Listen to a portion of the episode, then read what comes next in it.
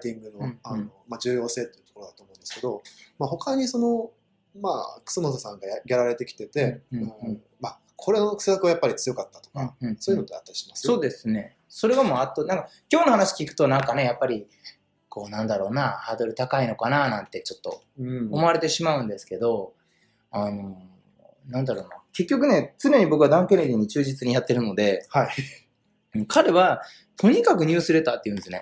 うん。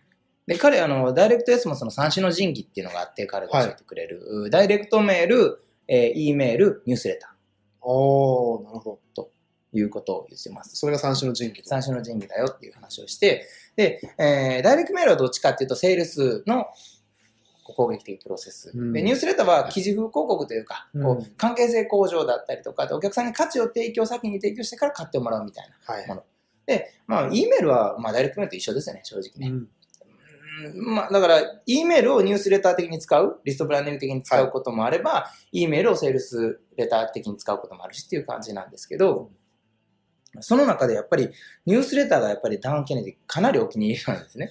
常にいろんなコンテンツ言ってるじゃないですか、ニュースレター。言ってますね。とにかく言ってるじゃないですか。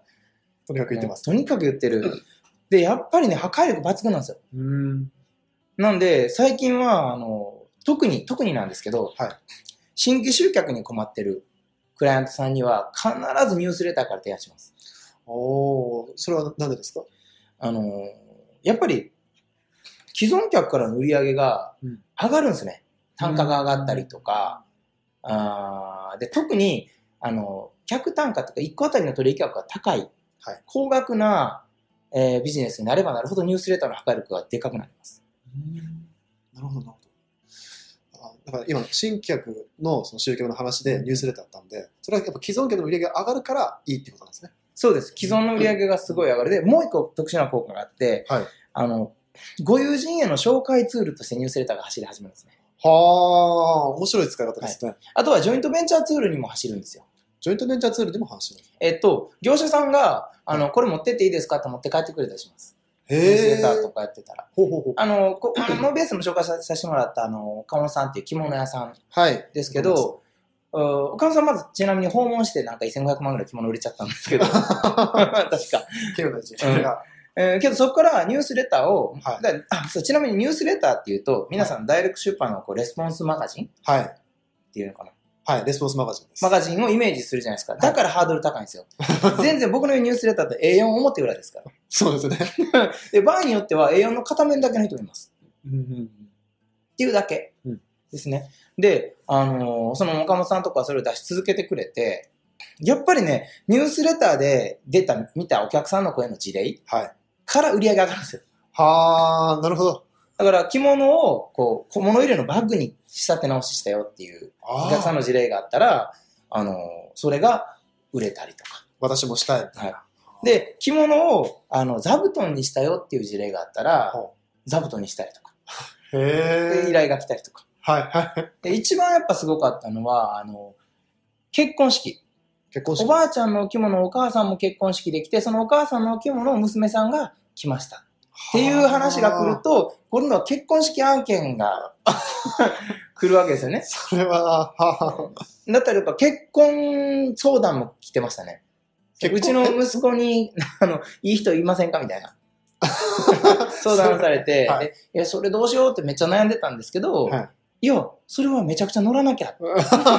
え、だってしょ紹介したら結婚式をしたら着物絶対買うでしょ、そっからっていう。お前っていうふうな、なんでしょうね。だから、ニュースレターは販売ツールというよりはコミュニケーションツールうん。ですね。だから、あの私たちがそんなことをしていることをはいみんな知らないだけなんですよ。はいはい。知らないから、これケネディなんかレネゲルミリアシスかな？言ってたけど、知らないから買ってないと。うん。あの、確か20年ぐらい印刷を頼んでたのかなんかしてた会社に、は20年ぐらいしたら、うちが別会社に数億売って頼んでたもの、そこもやってることに気づいたみたいな。なんで早く言わないんだみたいな。もっと頼んだのに。結局それで機械損失で数億うん。損してると。だからお客さん買わないのって知らないだけっていうこと結構あって。うんうん。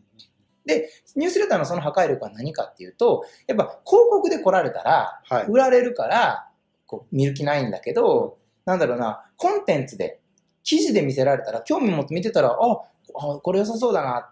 だって結局、反応がないダイレダイレスポンスでお客さんから反応がないのは読まれてないからなんですよ。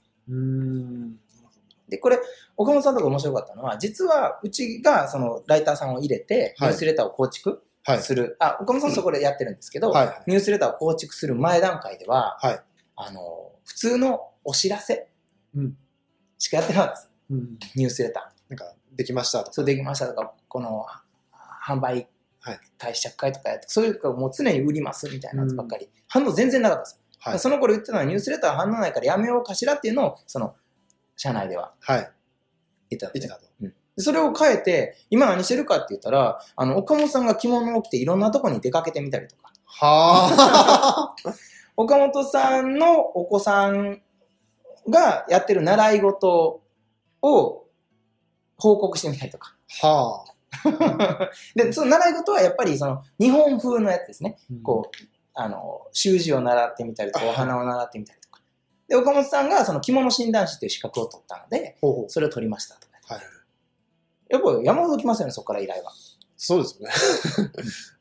普通にネットで探すだったら、そっちさ頼みますよね。そうそうそう、そうなんですよ。で、それで、こう街を歩いてて、駅を歩いてたら、岡本さんですよ、みたいな。へえ。有名人じゃななんいですか。でしょうみたいな。そう。だから、あのー本当に、こう、みんな、なんでしょうね、侮ってるというか、ニュースレターの価値を。うんすごいですね、ニュースレターは。すごいですね。なんか、普通、まあ、ニュースレターはちょっと違いますけど、うんセールスレターだったら、一つの商品を売るじゃないですか。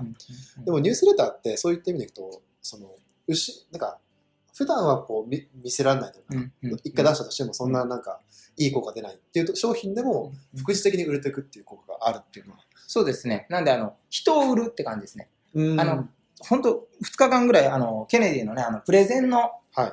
コンテンツ売ってたじゃないですか。はで、彼がそこで言ってたのが、えー何を言うかは、聴衆は聞いてないと。誰が言ってるかが重要なんだと。だから誰の部分を絶対手を抜くみたいなことをすごい言ってたんですけど、はい。なんで、あのーこれね、皆さんついつい忘れちゃうんですけど、はい私たちは人から買いたいんですよ。うん。あのー無機質なものから買いたくないんですよ。人から買いたいんですよ。そうですね。だから、人が見える関係性を作るうんのがすごい重要でうん、だから誰をすごい強めるうんことができます、ニュースレターは。なるほどな。じゃあ、そそういうファンになった人が、どんどんどんどん、なんか、お客さんになってくると。でもう常々、僕これだけは絶対ずらしてないんですけど、だがね、あの、私たちは、あの、私たちのビジネスにおける資産は、リストでもなくって、うん預金残高でもなくって、不動産でもなくって、そのよく言われる、もう何でもなくって、はい。あの、お客さんとの関係性だけが資産なんだよって言うんですよね。うんだから、リストが、よく言うのはリストが資産だって言うんだけど、リストなんて、そのリストと私たちとの間に関係性がなかったら意味ないじゃん。うん。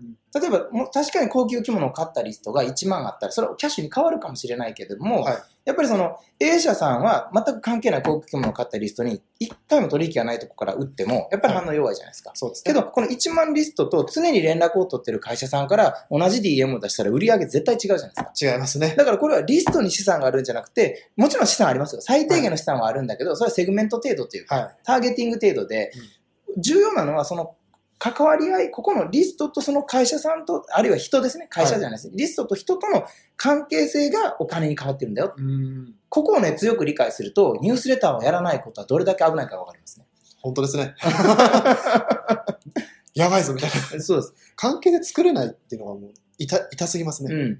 けど、やっぱり私たちの自己開示なんてなかなかできないじゃないですか。お客さんが買う気な時しかうん、やっぱり話もできないし、で、話をちょっとすると売られるんじゃないかと、こう拒絶反応出るから、もうあくまで自己開示。一方的な自己開示で、向こうが気になるものを見る。そんな感じですかね。で、ちなみにこれ、高田さんの場合だと、ラーメンを出したら激跳ねしました。えどういうことですか？え、近所のうまいラーメンを高田さんが従業員さんと食いに行くっていう、っていう、あの、特集です。特集を？うん、高田さん、あの、普通にあの、リフォーム屋さんというか、はいあの水道屋さんの水回りのリフォーム専門屋さんなのに、あの、近所のうまいラーメン屋を従業員さんと食いに行く特集から注文が入ったりとか。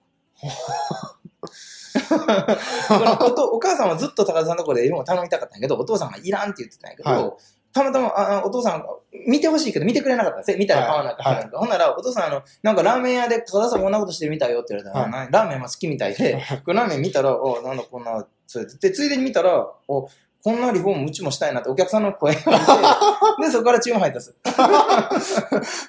ラーメン強いですね。ラーメン、ペット。だかあら、やっぱり、あの、エンタメとくっつけることができません、だかうんら、反面はお客の声で事例広告にして、反面は関係性を作るために、こう、趣味とか興味とか、はい地域とのつながりとかを作る。あ。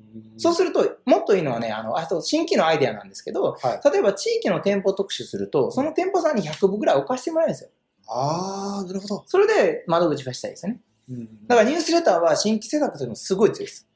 そうあーなるほど。盲点ですね。そう。しかもご本人が出てるから、これ出たんだよって言っておし紹介してくれるんで。だから、エンドースメント、紹介、うんもちろんその推薦とはちょっと違うけれども、でも紹介に近いことが起こる。しかもそう紹介するのは親しい人から順番に紹介してくれるから、はい。一言二言なんかあるわけですね。うーん。意欲強いですね。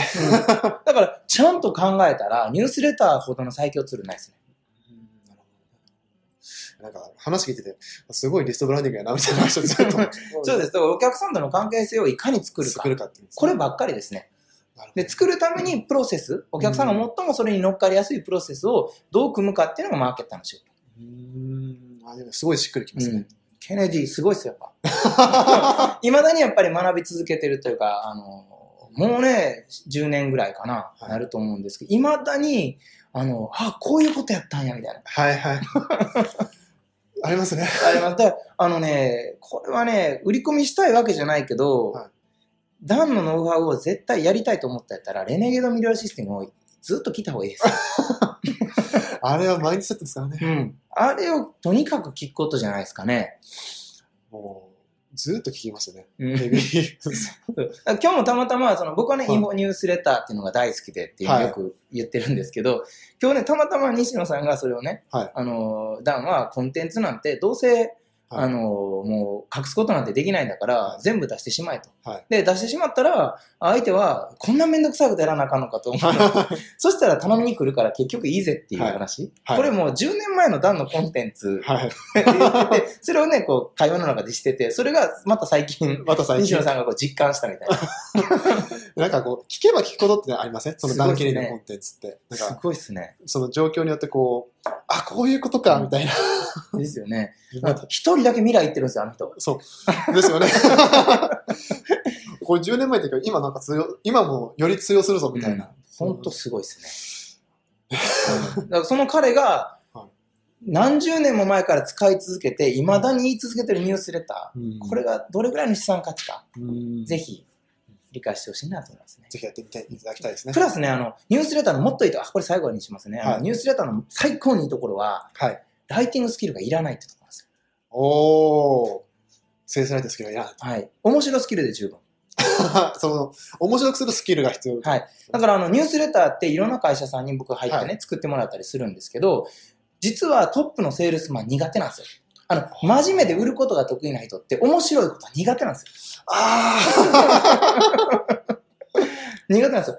で、逆に、なんか面白いこと大好きでダメ社員みたいな人が能力発揮するんですよ、ニュースレターは。あ。あそれなんか構図理解できますね。そう。楽しいこと大好きやから、仕事より楽しいこと好きみたいなうん。人に場が与えられて、で、それですごく良くなるから、なんかそういうちょっと、セールスとしてはちょっといまいちだけど、こう、すごい楽しい、いつも面白いで企画考えるような人がいたら、1000人うん担当者にしたら、その彼もやる気が出るし、うん。で、じなんていうかな、あの、自己実現、承認欲求というか、こうなんか、自己重要感も出て、あの、結構その隙間のはいリソースで、隙間の人材でやれたりするんで、うん。おすすめです。強いですね。はい やーもう、園瀬さんとポッドキャストとか、いろんなこと対談すると、はそう、情報量がこう、ゴワーンってきますからね。もう、すごいとんでもない数のマーケティングが動いてますからね、僕も。そうですよ。いや、でもすごい価値がある話。はい。まあ、ちょっと盛りだくさんでまとめると、はいまあ、3つですよね、うん大きなトピックとしては。うん1つは、まあ、新規集客の、うんあーメディアが少し変わ変わってきたと。うん、ちょっとね。あーまあ、オフラインのその、まあ、地域情報誌とかじゃなくて、まあ、インターネット、まあ、Facebook ですよね、うんそっちの方が強くなってきてるんですね。ちょっと無視できないですね。無視は。うん、無視できないですね。ちょっとう、んあの、前までは僕もともとオフラインからやってきた、はい僕が言うんやから、もう無視できないですもん、もう、さすがに。そうですね。僕も今、その、ちょうどマーケティングができる時間ができたんで、今、新しいメディアのやつをいろいろテストしようかなというのが、もう一つありますね。うんそれがオフラインでも出てきてると思います。で二つ目としては、まあ、ライティングの価値がまあより上がってきたっていうんですね。うんその実行できるスキルというところで。